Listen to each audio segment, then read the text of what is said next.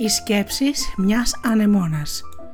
Ποιητική συλλογή της Εύας Πετροπούλου Λιανού. Απαγγέλη η Γεωργία Αγγελή. Ένα όνειρο. Ένα όνειρο πέταξε αθώα παιχνιδιάρικα από τη γέφυρα του πραγματικού στο δίχτυ του ουράνιου τόξου.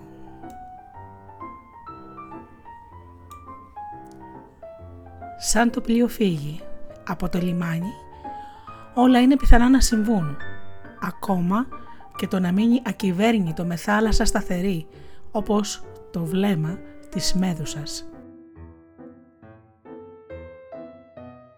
Αν αγάπησες αληθινά, θα επιστρέψεις στο φως κουνώντας δυνατά τις αγγελικές φτερούγες σου.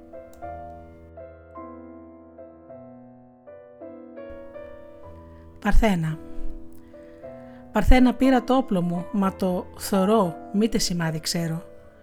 Παρθένα πήρα το μαχαίρι μου, το πιο κοφτερό, και ένα θικάρι για να το κρύψω, μήτε να κόβω ξέρω.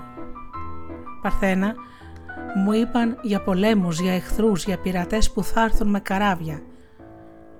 Μα εγώ είδα να φτάνουν στο νησί με ρούχα σχισμένα και με μπαλόνια πορτοκαλί άνθρωποι με μάτια γιωμάτα ελπίδα και πείνα.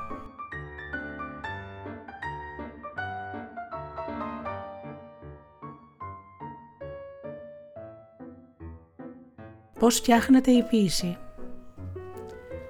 Την ποίηση την δημιουργείς με πληγές, την κρατάς ζωντανή, γαλουχίζοντας έρωτες δίχως ανταπόκριση.